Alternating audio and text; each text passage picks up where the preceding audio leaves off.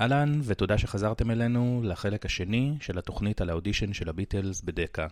אנחנו ביטלמניקס, אורי כועז כאן לצידי, אני גיא ברמן מחליס, ובואו נתחיל ישר במקום שהפסקנו בפעם שעברה.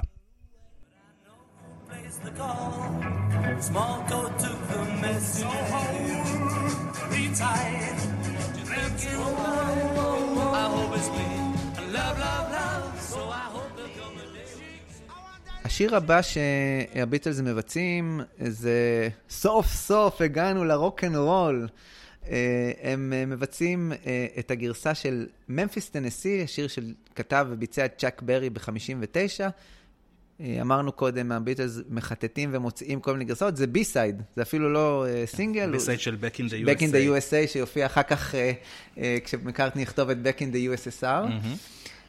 ובשיר הזה סתם... משהו מטריד אותי בשיר הזה של צ'אק ברי, אני חייב להודות. זה שיר שמדבר, הוא בעצם מדבר על מרכזנית, שדרכה הוא מנסה לברר מספר טלפון של בחורה בשם מרי, שגרה בממפיס טנסי. אבל בסוף הוא אומר שמרי היא בת שש. נכון, זה משהו הומוריסטי. שנים השיר הזה מטריד אותי. לא, זה משהו הומוריסטי, זה כנראה הוא מחפש את ה... אחיינית שלו, את זה, ככה אני רואה כן, את זה. כן, לא יודע, אבל היה איזה קטע של... תשמע, הוא כתב גם את Sweet Sixteen. כן, אבל סיקסטין וסיקס... נכון. כן, לא, אבל, אבל זה, אני חושב שזה קטע הומוריסטי. אגב, אני חושב של נהדר לחלוטין מהביצוע של הביטלס כאן. טוב, אתה, אתה גם שומע בביצוע שלו, כאילו יש לו איזה... טוב, צ'אק ברי כן. הוא צ'אק ברי. צ'אק ברי הוא צ'אק ברי, ובוא נשמע קטע קטן מהגרסה שלו לממפיס טנסי.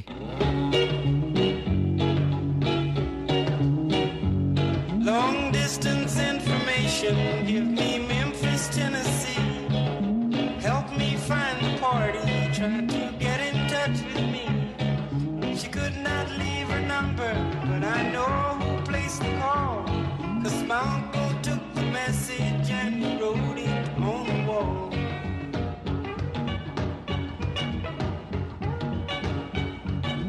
Help me information, get in touch with my Marie. She's the only one who'd phone me here from Memphis, Tennessee. Her home is on the south side, high up on a ridge, just a half a mile from the Mississippi Bridge.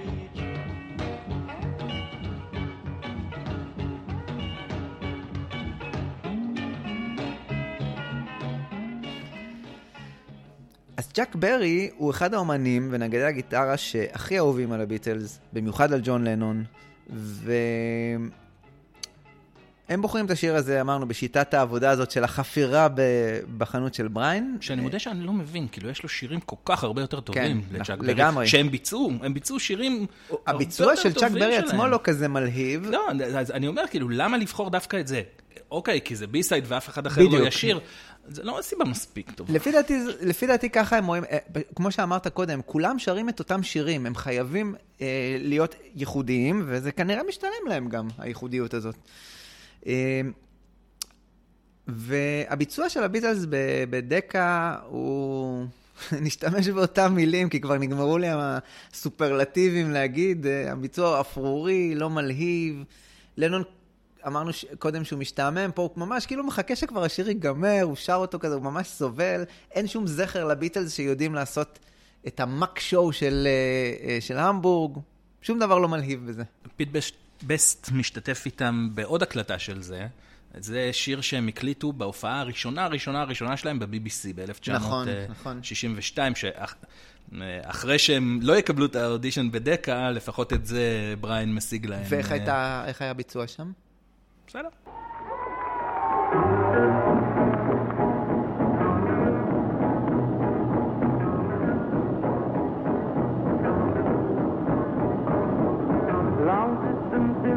give me Memphis, Tennessee. Try to find the bottom, trying to get in touch with me. Would not leave a number, but I know who placed the call. Falco took the message and he wrote it on the wall.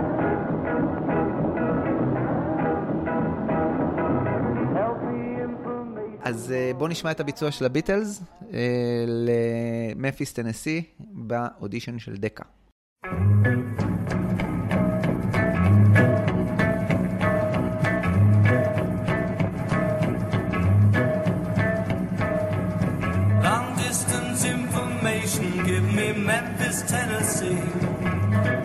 to find the party, trying to get in touch with me.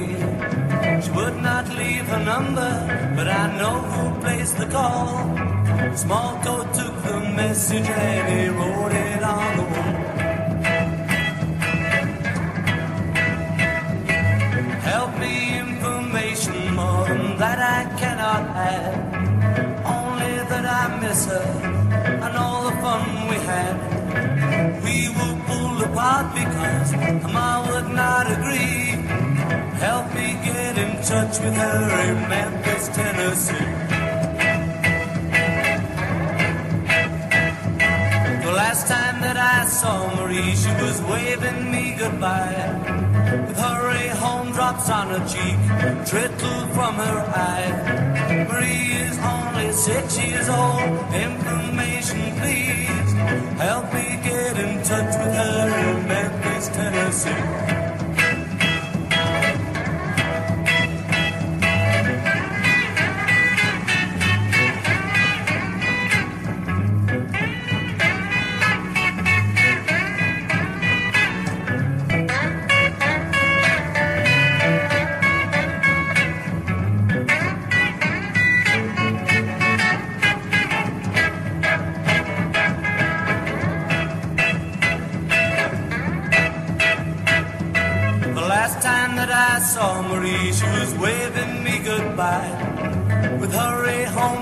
On her cheek, trickle from her eye. Marie is only six years old. Information, please. Help me get in touch with her in Memphis, Tennessee.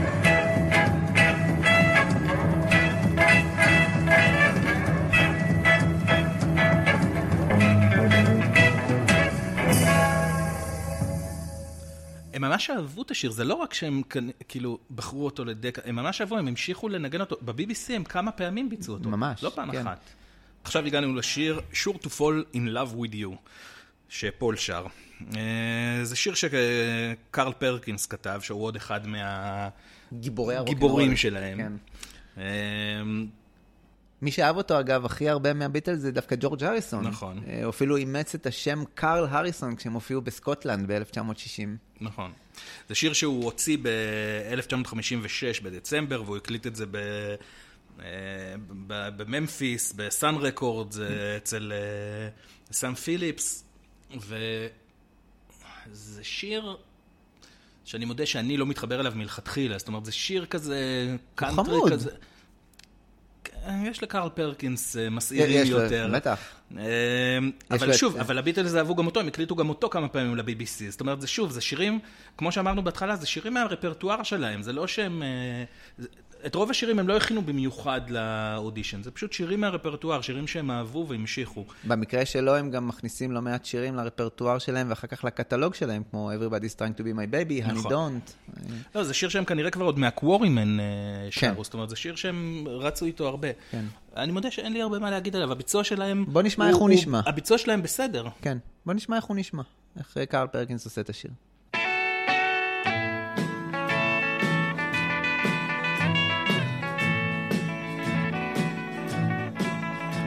I'm sure to fall, fall in love.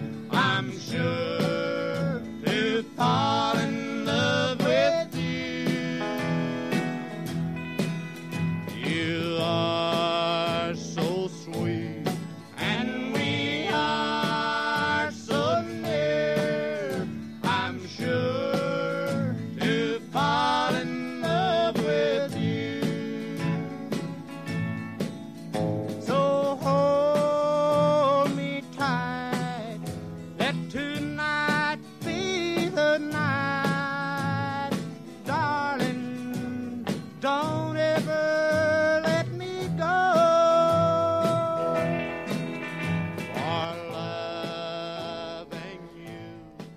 אז אמרת שפול מקרטני מוביל את השיר, אבל שוב פעם, אה, לרעתו של מקרטני, שוב פעם חוסר יציבות בכל, מדי פעם הוא רועד. אה... נכון, אבל סך הכל אני דווקא חושב שמבין השירי רעידות של מקרטני, זה הטוב שבהם. כן. שירי הוויברציה של מקרטני, כן. אה... ביצוע לא טוב של הביטלס, מותר להגיד את זה, לא? אני חושב שאמרנו את זה. טוב, בוא נשמע... מספיק פעמים. בוא נשמע את הביצוע, ואם לא...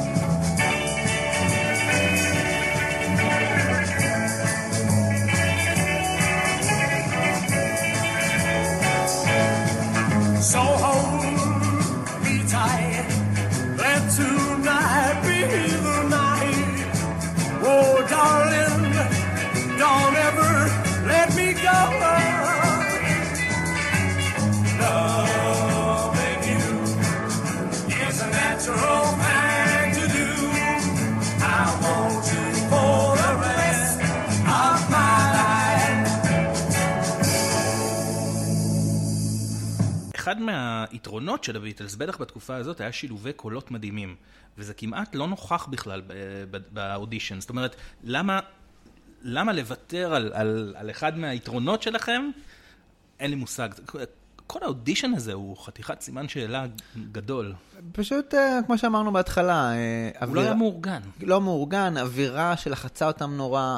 תחשוב, אתה הולך לרעיון עבודה, אתה מתרגש, אין מה לעשות, זה סוג של רעיון עבודה. אני נזכרתי בעוד פרט שלא אמרנו, שגם יכול להעיב על האווירה במהלך ההקלטות, זה שהייתה שמועה ש-E M I הולכת לקנות את דקה.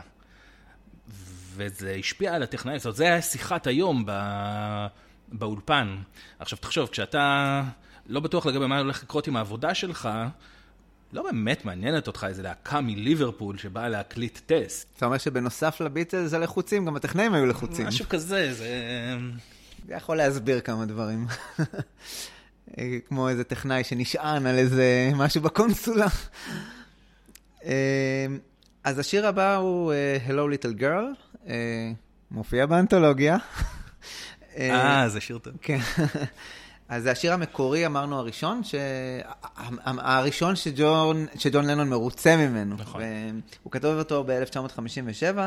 יש כאלה שאומרים שהוא כתב אותו, הקדיש אותו לג'וליה, לאמא, לאמא ג'וליה. ו... אבל הוא... אתה רוצה מערכת יחסים בעייתית, אז תעזוב את צ'אק ברי ותעבור לג'ון לנון. מה שנקרא, don't go there.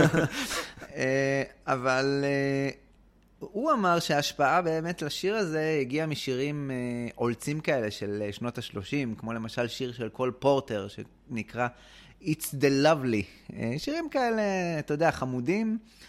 שמענו בהתחלה את הדמו לשיר, שהביטלס ביצעו ב-אלף תשע מאות שישים, אז הם כבר מכירים אותו די טוב, הם, הם, הם מנגנים אותו כבר שנתיים, הם גם התחילו לנגן אותו לאחרונה על הבמה, ובאודישן הם מצליחים לייצר, כמו שאמרת, את שילוב הקולות המעניין הזה, שמושך את האוזן, בזמן שלנון שר את הפזמון, פול וג'ון, פול וג'ורג' מאחורה מבצעים קולות רקע מיוחדים, כזה, אהו, נחמד כזה, ו... מה שמתסכל פה זה סולו הגיטרה שהוא כזה, לא יודע, לא, זה לא זה. הטופים מבאסים כרגיל. כבר מיותר לציין את זה. כן, כבר מיותר להגיד את זה. אבל בואו ניקח את זה כמסמך היסטורי, זו ההקלטה הטובה ביותר שיש לנו לשיר הזה של הביטלס. כן, כי הם הפסיקו גם לבצע את זה אחרי זה, הם לא הקליטו את זה בעצם אף פעם באופן רשמי. הם אגב, הם ביצעו את זה גם באודישן שהם עשו ל-בי בי סי, זאת אומרת, הם כן הרגישו עם זה בטוחים.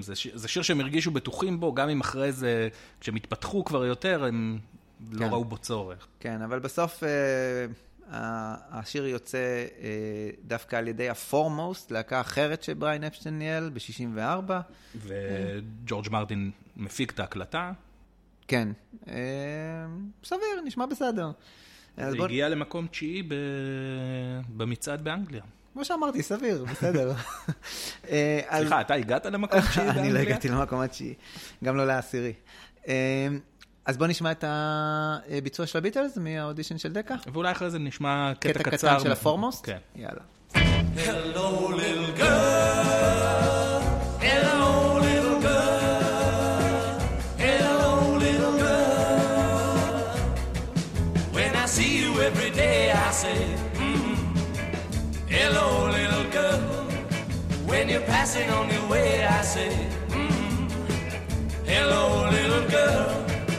When I see you passing by, I cry, mm. Hello, little girl. When I try to catch your eye, I cry, mm. Hello, little girl. Hello. I said you found that you don't oh, care. Oh, oh, oh. You never seem to see me standing oh, there. Oh, oh, oh. I often wonder what you're thinking. Oh, oh, oh, oh. I hope it's me. And love, love, love. So I hope there'll come a day when you say, mm. You're my little girl.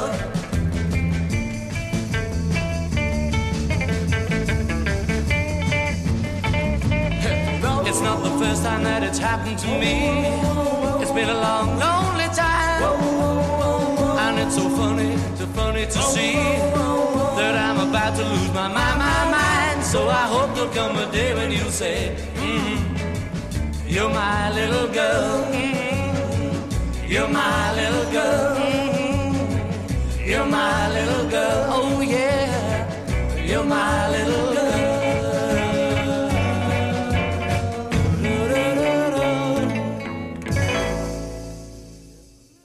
Hello little girl, hello little girl. When I see you every day I say, mm-hmm. Hello little girl. When you're passing on your way I say, mm, hello little girl. If I see you passing by I cry, mm, hello little girl. When I try to catch your eye I cry, mm, hello little girl. Hello. I send you flowers but you don't care.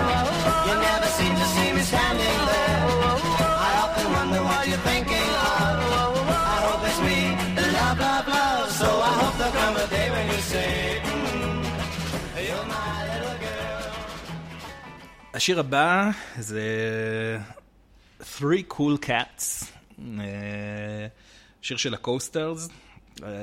הביטלס, אני לא ראיתי אף פעם שמציינים את הקוסטרס בתור השראה שלהם, אבל הנה הם מבצעים שלושה שירים פה באודישן ועל הבמה,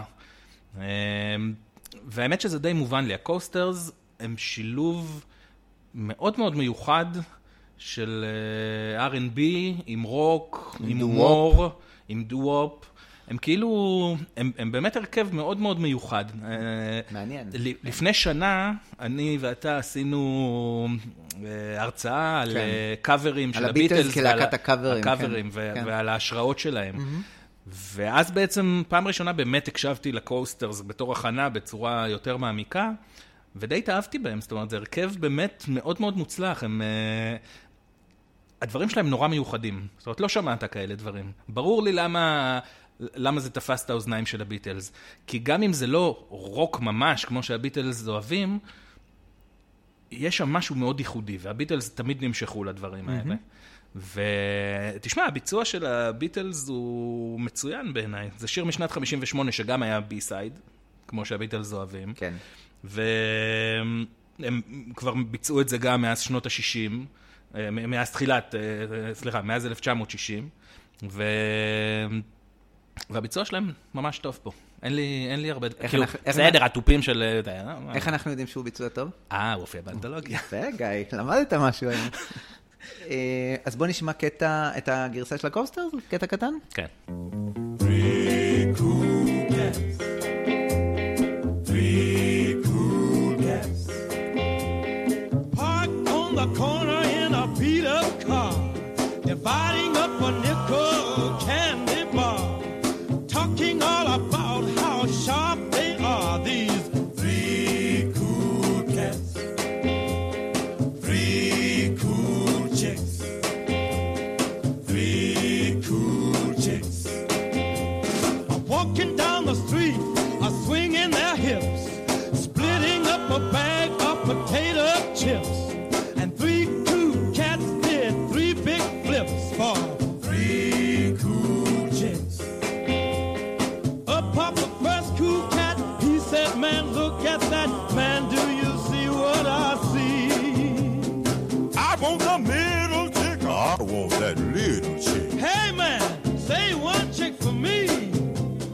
Three cool chicks. אז שוב, לדעתי, הריסון, מה שנקרא, saves the day. כמה שאפשר לקרוא לזה הצלה, כי בסופו של דבר דקה לא מקבלים אותם, אבל באמת ביצוע קולי יפה, בטוח כזה, קולות ליווי של ג'ון ופול, הערות המצחיקות של ג'ון, במבצעים כאלה. זה פיטר סלרס כזה הוא עושה. נכון. שוב, צריך לזכור שאני משוכנע, כשאני שומע את זה, אני מדמיין את זה בהופעה, אני משוכנע שעם האנרגיה של הקהל, זה מסוג השירים שדורשים קהל, אבל עדיין אפילו באודישן זה נשמע טוב. תן לי להחמיא קצת לפיט בסט, אפילו טיפוף שלו טיפה להתרומם כאן. מצליח לא להפריע. כן, הוא לא מפריע כאן. את בדי הולי, הביטלס, אהבו כבר מהימים הראשונים, עוד מימיהם כקוורימן, אפילו השיר הראשון, אי פעם שהם מקליטים באולפן מאולתר, אמרנו בהתחלה, זה That'll Be The Day של בדי הולי והקריקטס, ואת השיר הזה, Crying Waiting Hoping, הוא יצא כבי-סייד של בדי הולי לפגי סו גאט מאריד, ולמעשה הסינגל הזה כבר יוצא אחרי שבאדי הולי נהרג בתאונת, בהתרסקות מטוס. בהתרסקות מטוס הזאת נהרגים עוד כמה אומנים, ביניהם ריצ'י ולנס, ובאמת התאונה הזאת מקבלת, היום הזה מקבל את הכינוי, היום שבו המוזיקה מתה. ובוא נשמע את בדי הולי, איך הוא מבצע את Crying Waiting Hoping. נשמע קטע משתי גרסאות, כי העבודה על השיר הזה הייתה מעניינת. זה מצאו קלטת עם כמה קטעים שבדי הולי ניגן רק עם גיטרה ושר, שהוא הקליט בטייפ, ואז בעצם לקחו שישה קטעים כאלה, העבירו אותם להפקה מלאה, ניסו לעשות איזה סאונד של הקריקטס, והשתילו אותו בפנים. בעצם מה שאחר כך הביטלס, עושים בשירים החדשים בשנת תשעים וחמש. אז פה הם עושים בשנת חמישים ותשע, נדמה לי. כן. אז בואו נשמע קטע קצר רק מהקלטת טייפ של בדי הולי, ואחר כך עם התוספות שהוסיפו, שככה יצא בסופו של דבר הסינגל. שזה בעצם מה שהביטלס הכירו.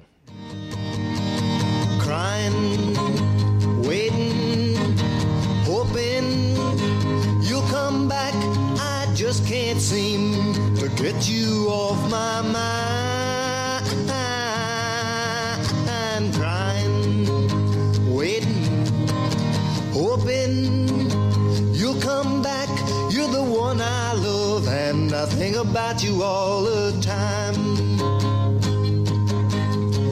Crying, crying, do-do-do, my tears keep falling all night long. It feels so useless, I know it's wrong to keep a crying, crying, waiting, waiting, hoping, hoping you'll come back. Maybe someday soon things will change and you'll be mine.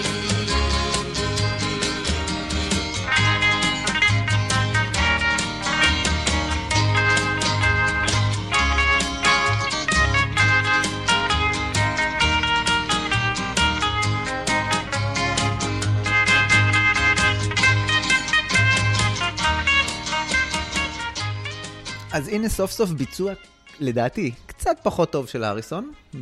למרות שהוא מחכה מאוד בגיטרה, הוא ממש... בגיטרה כן, אני מדבר על ביצוע... הוא ממש מחכה אותו... בגיטרה כן. בביצוע קולי, ביצוע פחות טוב של האריסון, באודישן הזה. זה לא סוג של אפרוריות כזאת, שעוד פעם משתלטת על השיר. למרות שהפיט בסט קצת מתעורר פה לחיים. אז... תשמע, זה שיר יפה גם. שיר יפה. בוא נשמע את הביטלס עושים את Crying Waiting Hoping.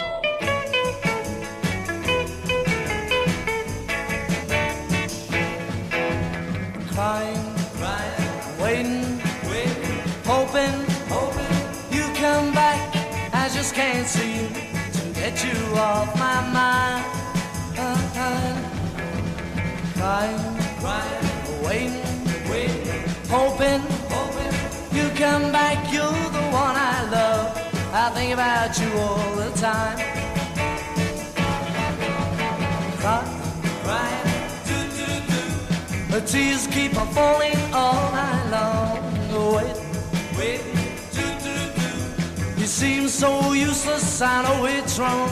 People cry, crying, waiting, waiting, hoping, hoping you come back, baby, someday soon. Things will change and mine.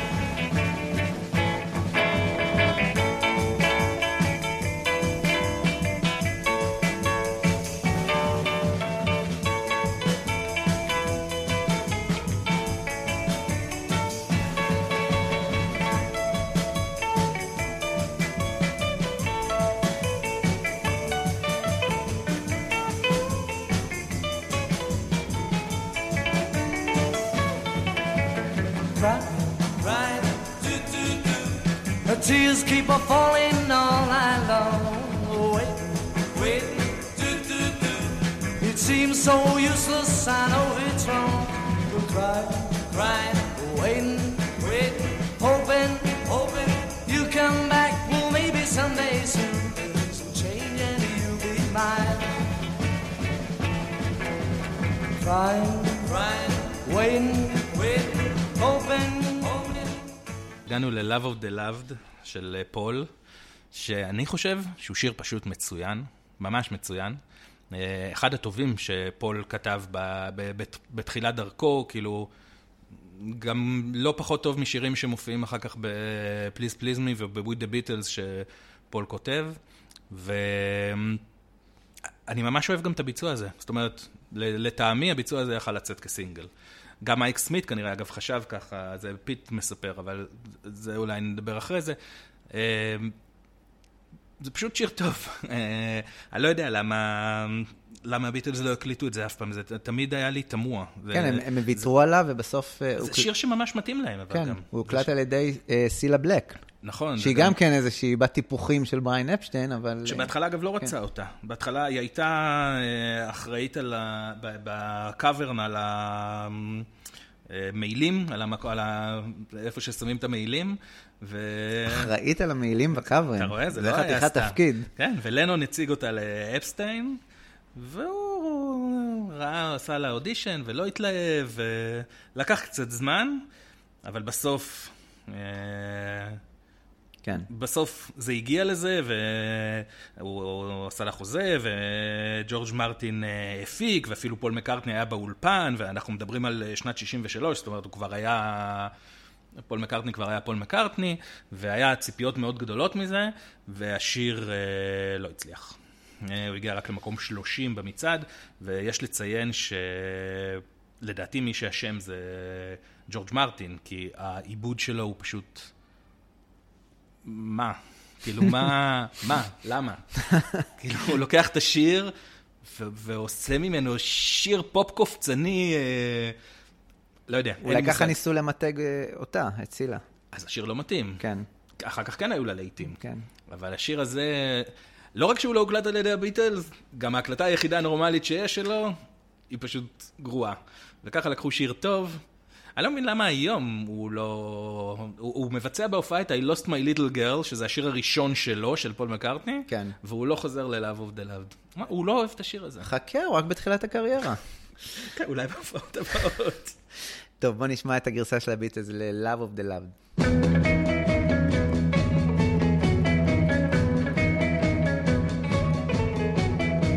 Each time I look into your eyes, I see that there, there heaven lies.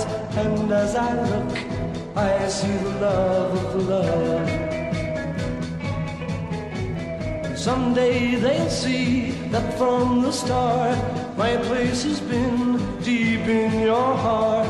And in your heart, I see the love of love. I've said it all before, I will say it more and more. Now that I'm really sure you love me, and I know that from today I'll see it in the way that you look at me and say, ah, oh, you love me. So let it rain, I'll never care. Deep in your heart, I'll still be there. And when I'm there, I see the love of the love. Though I said it all before, I will say it more and more. Now that I'm really sure you love me, and I know that from today I'll see it in the way that you look at me and say, ah, you love me. So let it ring, I'll never care. Deep in your heart, I'll still be there. And when I'm there, I see the love of the loved. I see the love of the loved. I see the love of the loved.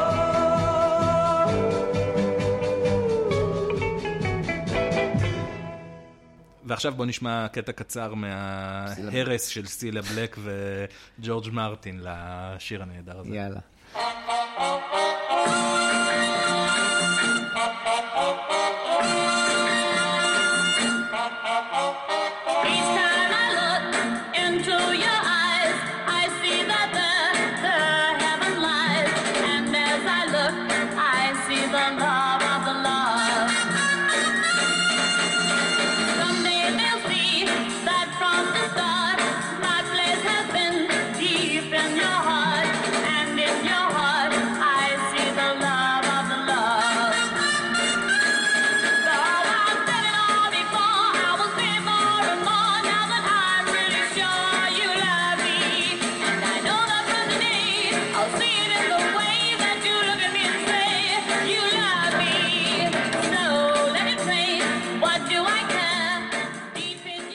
אז הגענו לשיר הבא, September in the Rain, שיר שהופיע במקור בסרט Melody for Two מ-אלף תשע מאות שלושים ושבע, הולחן על ידי הארי וורן והמילים נכתבו על ידי אל דבין.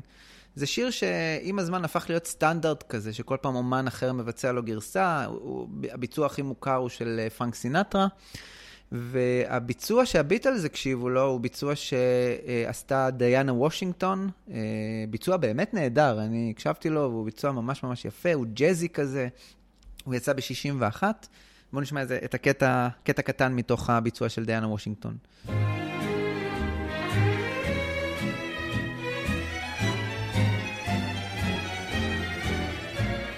The leaves of brown came tumbling down, remember? In September, in the rain, the sun went out just like a dying ember. That September, in the rain. To every word of love I heard you whisper, the raindrops seem to play a sweet refrain. Though spring is here, to me it's still September. אז פול שאהב והכיר שירים כאלה מפסקולים וכל מיני שירים כאלה שהם לא בז'אנר של הרוק אנד רול, היה משלב גרסאות כאלו, גרסאות של הביטלס בהופעות, ולדעתי, השיר הזה, September in the Rain, באודישן של דקה, הוא אחד הביצועים הטובים של פול מקארטני, בא... באודישן הזה. אה, אני לא יודע מה גרם לו פתאום להתעורר, אבל ביצוע ווקלי מצוין. נכון, אבל, ו- ולעומת זאת, יש משהו נורא לא, מל... לא מלהיב בליווי הכלי. בליו... ב... אני כן, אני מדבר על הווקליות כרגע של פול מקארטני, הוא פשוט שר נפלא. הוא שר את זה נכון, בהתאמה נכונה. אה... אבל כמו שאמרת, הלהקה לא מצליחה לייצר את הרגעי קסם שדיינה וושינגטון מצליחה לייצר שם. הכל עדיין מונוטוני כזה. בוא נשמע את הביטלס. אחת, שתיים, שלוש, ביטלס, היי!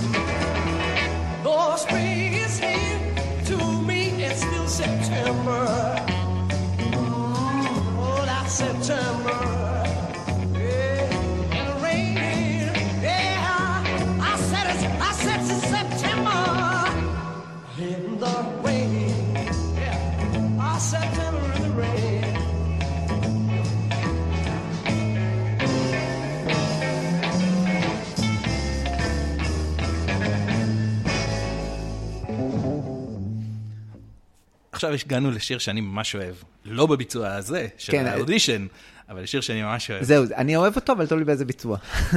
אני הכי אוהב אותו בביצוע של הקוסטרס, כן. שכבר דיברנו עליהם קודם.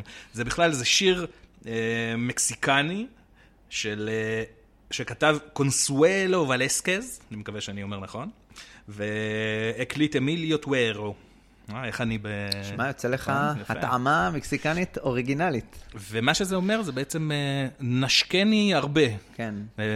בסמה מוצ'ו. ב-אלף תשע מאות ארבעים וארבע, סני סקיילר, שהיה זמר אמריקאי, מתרגם את זה. זה הופך להיות הצלחה אדירה ומופיע בסרט. ואז הקוסטרס מבצעים את זה בביצוע, שאני פשוט נמס ממנו. אני חושב שהביצוע שלהם פשוט... ובגלל שאתה לא מרשה לי להשמיע את כולו, כי הוא ארבע דקות ומשהו. נשמע קטע ארוך. אז נשמע קטע ארוך ממנו, אבל לא את כולו. בוא נשמע רגע.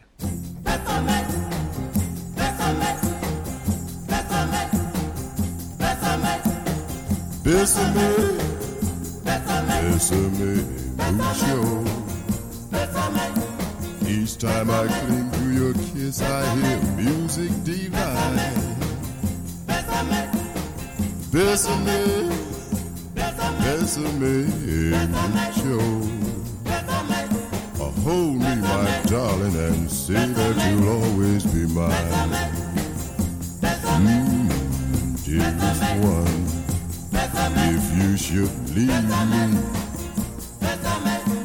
each little dream would take wings and my life would be through.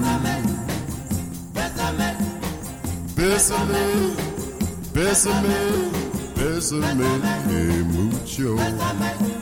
Love me forever and make all my dreams come true. This joy is something new. My heart's been holding you. Never knew this thrill before. Whoever thought I'd be holding you close to me, whispering is you I adore.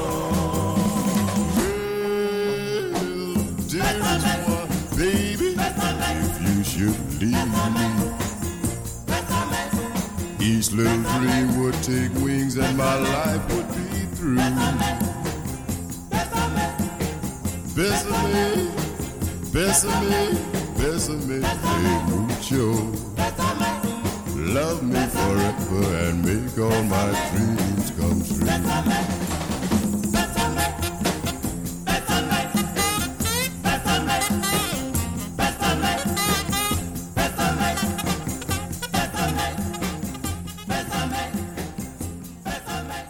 יפה זה, זה, זה פשוט, זה, זה, זה יפה, זה פשוט... אי אפשר להתכחש לזה, זה יפה. עכשיו, אם דיברנו קודם על זה שהם לא הזכירו את, את הקוסטרס בתור הרכב שהשפיע עליהם, יכול להיות שחלק מזה נובע, הם לא קנו אלבומים של הקוסטרס. הם קנו אלבומים של צ'אק ברי ואלוויס פרסלי וליטל ריצ'ארד, אבל פול סיפר ב...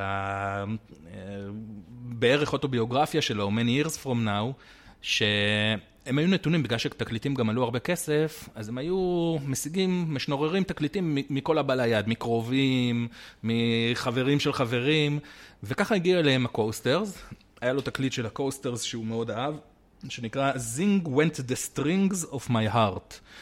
והוא התאהב בו, וככה הוא הגיע בעצם לקוסטרס, והוא בעיקר אהב את בésame mucho, כי הוא לימד אותו משהו שהוא מוזיקלי, שהשפיע אחר כך על הכתיבה שלו, שהוא לא, לא חשב עליו אה, לפני זה, וזה ששיר יכול להתחיל בסולם מינורי, ולהפוך לסולם מג'ורי. וזה מבחינתו היה פ, פוצץ לזה, לו את המוח. הוא קרא לזה רגע גדול מוזיקלית. הוא, ש... הוא ממש, כן. זה, זה, הוא, הוא מגדיר את זה באמת כמשהו שהשפיע עליו מאוד אחר כך בכתיבה. כן. ואולי בגלל זה, הוא נורא אהב את השיר הזה, הוא ניסה לדחוף אותו לכל מקום, אנחנו רואים אותו אחר כך, כאילו באודישן של E M I גם, ואנחנו רואים אותו בשנת שישים ותשע, אחר כך שחוזרים ל-Let It Be. גם על הבמות בהמבורג. על הבמות בהמבורג, הם מבצעים אותם כאילו, ובביצוע נפלא אגב, גם ב-E M I הביצוע הוא נפלא, הוא יוצא מן הכלל. ב-E M I הביצוע מדהים. ואחר כך ב-שישים ותשע, בינואר, כשהם עושים את כל ההקלטות של מה שיצא בסוף, מה שיהפוך ל-Let It Be, הם מבצעים אגב כמה שירים שהם ביצעו באודישן, אבל הביצוע של בésame mucho תמיד מצחיק אותי שם, הוא עולה לאופראי כזה, בésame! Little one, hold me so closely.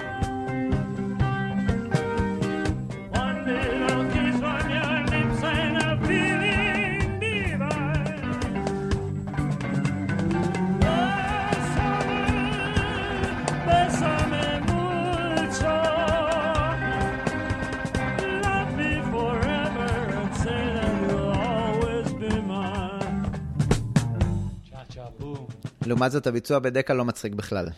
לא, הוא לא מצחיק בכלל. אבל מה שכן יפה, למרות ששוב, לא צריך בשביל זה דקה, אפשר את ההקלטה של E M I, זה כן יפה לראות איך הם לקחו את הביצוע של הקוסטרס, כי הם הכירו את זה מהקוסטרס, ועשו עיבוד שהוא שונה. זאת אומרת, העיבוד שלהם הוא לא אותו עיבוד של הקוסטרס. הקוסטרס עושים את זה, שמענו, מאוד דרמטי כזה והומוריסטי, אבל, אבל גם... חושני, הומוריסטי, לא יודע, יש כזה דבר? יכול להיות כזה דבר? אפשר.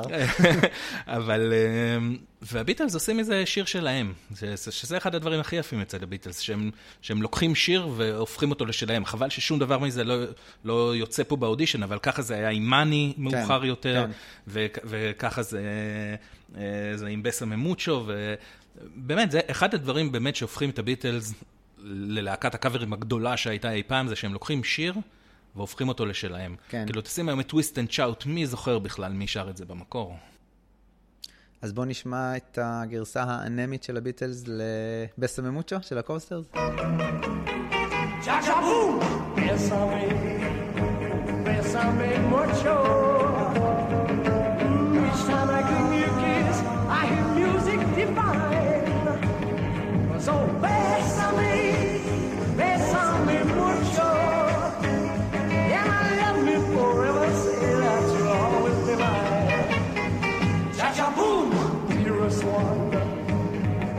Should leave me, but then each little dream will take wings, and my life would be through. Mm, so bésame, bésame mucho, and I love you forever, make all my dreams come true. Ooh, this is joy.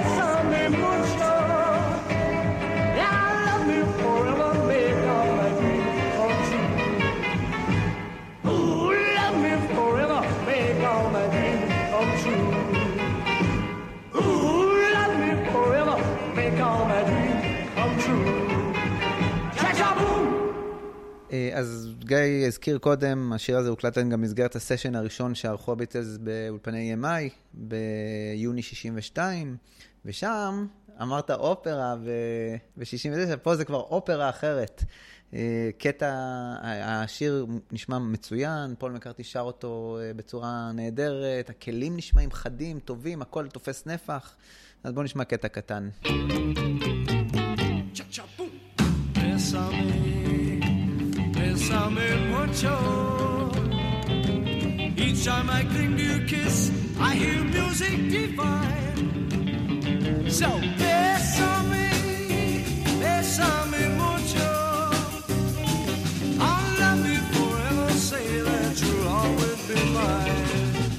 Cha cha boom, dearest one, if you should leave me. Then each little dream will take wings and my life will be through. Oh, bésame, bésame mucho. Oh, love me forever, make all my dreams come true.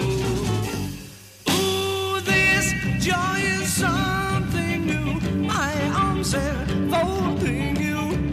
Never knew this thrill before.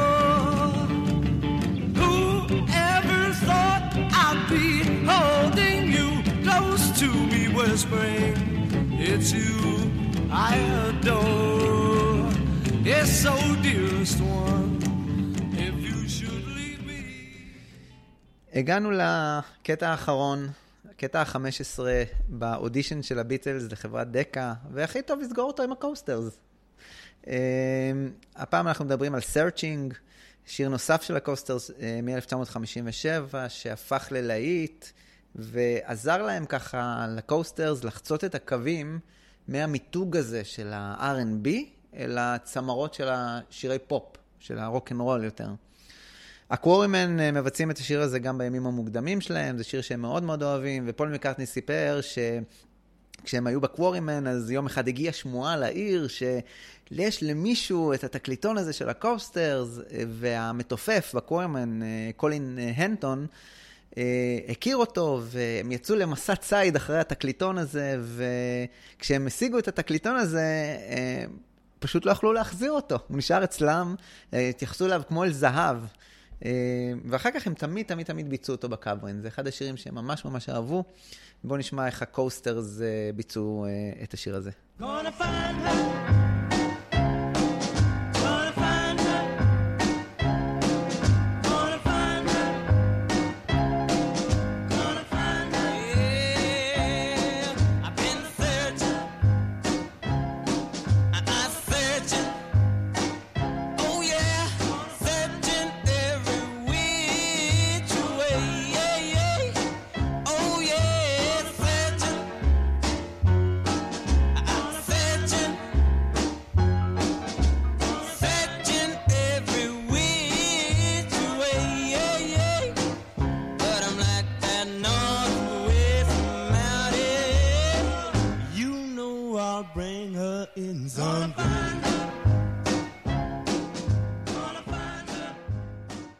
הביצוע, מבחינתי, הביצוע הזה של Searching, של הביטלס, הוא הביצוע השני הווקלי הטוב באלבום, באלבום, סליחה, ברוצה להיות אלבום הזה, באודישן הזה של דקה. השילוב קולות באמת נשמע נהדר, באמת, נשמע נהדר, מקרטני צועק כמו בלונג טול סליה, וזה נשמע טוב, וכולם שרים מסביב Searching, ובסוף הוא דופק את הפולצטו הזה, היפהפה, שהוא קצת מוגזם, אבל, אבל זה מוסיף לעניין. קצת הרבה מוגזם. כן, קצת הרבה מוגזם, אבל זה מוסיף לעניין הזה של הביצוע. הוא נשמע טוב. אבל אם, אם אני צריך להיות גם מבאס, אז הסולו של אריסון פשוט מתחת לכל ביקורת בשיר הזה. נשמע כאילו אריסון לא יודע מה לנגן. הוא פשוט ניגן, ילתר איזה משהו, זה נשמע על גבול החובבנות. בואו נשמע את הביטלס מבצעים את Searching באודישן של דקה.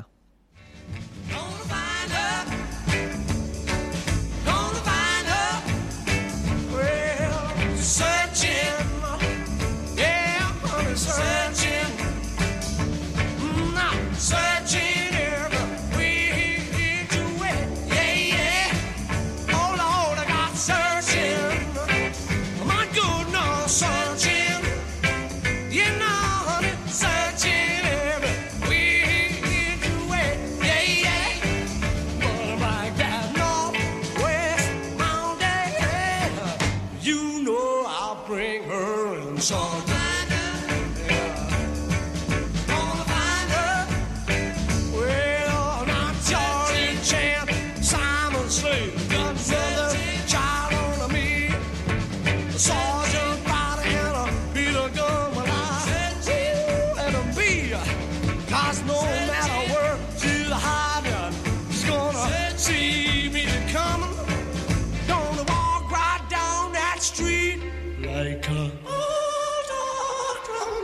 Yeah, 'cause I'm searching, oh, I'm searching, oh my goodness, searching, way into it, yeah, yeah, but I'm like that northwest mountain, you know I bring her in song.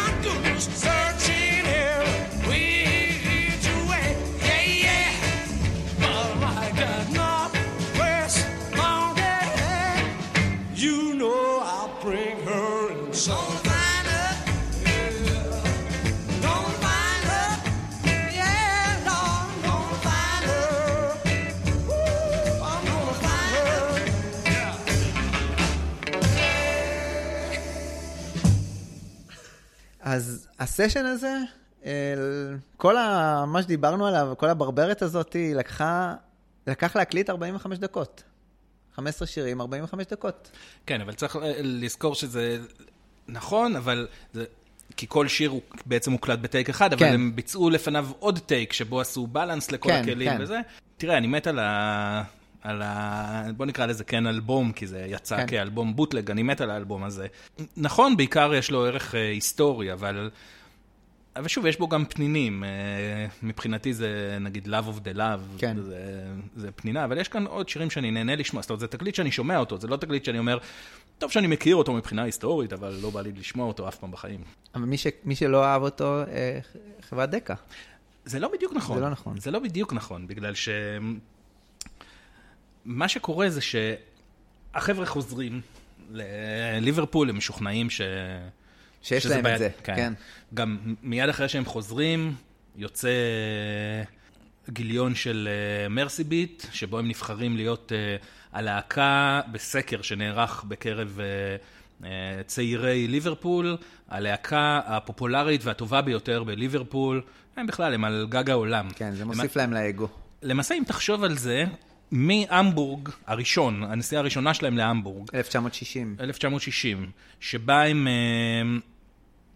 מהרגע שהם התחילו את המאק שואו ופתאום התחילו להצליח, הם בעלייה מתמדת כל הזמן. הם חוזרים מהמבורג, מתקבלים בהתלהבות בליברפול, ברגע ששומעים אותם, ואז הם חוזרים להמבורג וכבר מחכים להם שם, ואז הם חוזרים לליברפול ושם כבר מחכים להם. וחוזה הקלטות, כאילו זה... מתבקש שזה הדבר הבא. ברור, כן. זה, זה משהו שכאילו... ואז פתאום הם הולכים להיות בהלם. כן. בריין חוזר ל...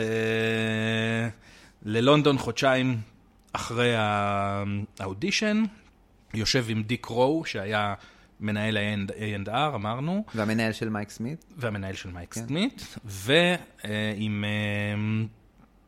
המנהל של השיווק. זאת אומרת, המטרה של זה הייתה להראות שהוא לקוח שהם מאוד, מאוד מעריכים. זאת אומרת, הם לא סתם שולחים לו הודעה. ואז הם אומרים לו, תשמע, אנחנו לא רוצים את הלהקה שלך, אבל uh, אתה לקוח מאוד חשוב שלנו. Uh, אנחנו, אנחנו צריכים אותך. Uh, בריין, אחר כך ציטט את דיק רוק, מי שאמר ש... להקות גיטרה הם בדרך החוצה, ובגלל זה כאילו לא קיבלו את הביטלס, אבל ראו תמיד הכחיש את זה, הוא אמר שזה ממש לא נכון. זה גם נשמע, לא אמין, זה נשמע פה תירוץ כזה, נשמע כמו משהו שכאילו... במיוחד בהתחשב בזה שלא היו כל כך הרבה להקות גיטרות, שזה יעניינו בכלל את... ובהתחשב בעובדה שבסופו של דבר הוא לוקח להקת גיטרות. זה אחרי זה. כן. זה אחרי זה. לא, הוא אומר שהוא לא אמר את זה. הוא נסע חודש לפני זה לארצות הברית. הוא הסתכל שם במאה הגדולים של הבילבורד, והוא רואה שהמוז... שהסאונד השולט זה סקסופון, קלידים וטופים. אין שם גיטרות. הוא רואה שאין כמעט הרכבים, יש בעיקר סולנים, ואם יש הרכבים הם בעיקר מתבססים על הווקליות, ולא על איזשהו... אה...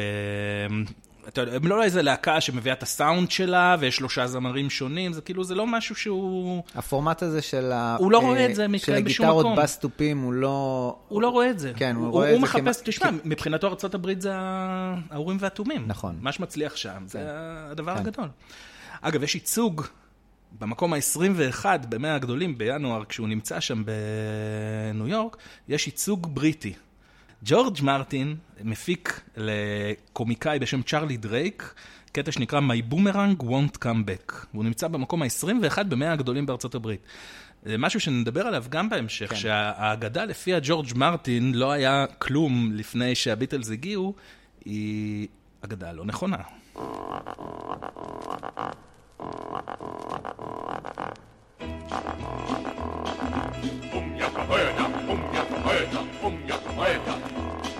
In the bad backlands of Australia, many years ago, the Aborigine tribes were meeting, having a big powwow. We got a lot of trouble, Chief, on account of your son Mac. My boy Mac, why? What's wrong with him? My boomerang won't come back. Your boomerang won't come back? My boomerang won't come back. My boomerang won't come back. I've waved the thing all over the place. Practiced till I was black in the face. I'm a big disgrace, the Aborigine race. My boomerang won't come back. I can ride a kangaroo. Yeah, yeah. Make kinkajou stew. Yeah, yeah. But I'm a big disgrace, the Aborigine race. My boomerang won't come back. The banished him from the tribe then and sent him on his way. He had a backless boomerang, so here he could not say.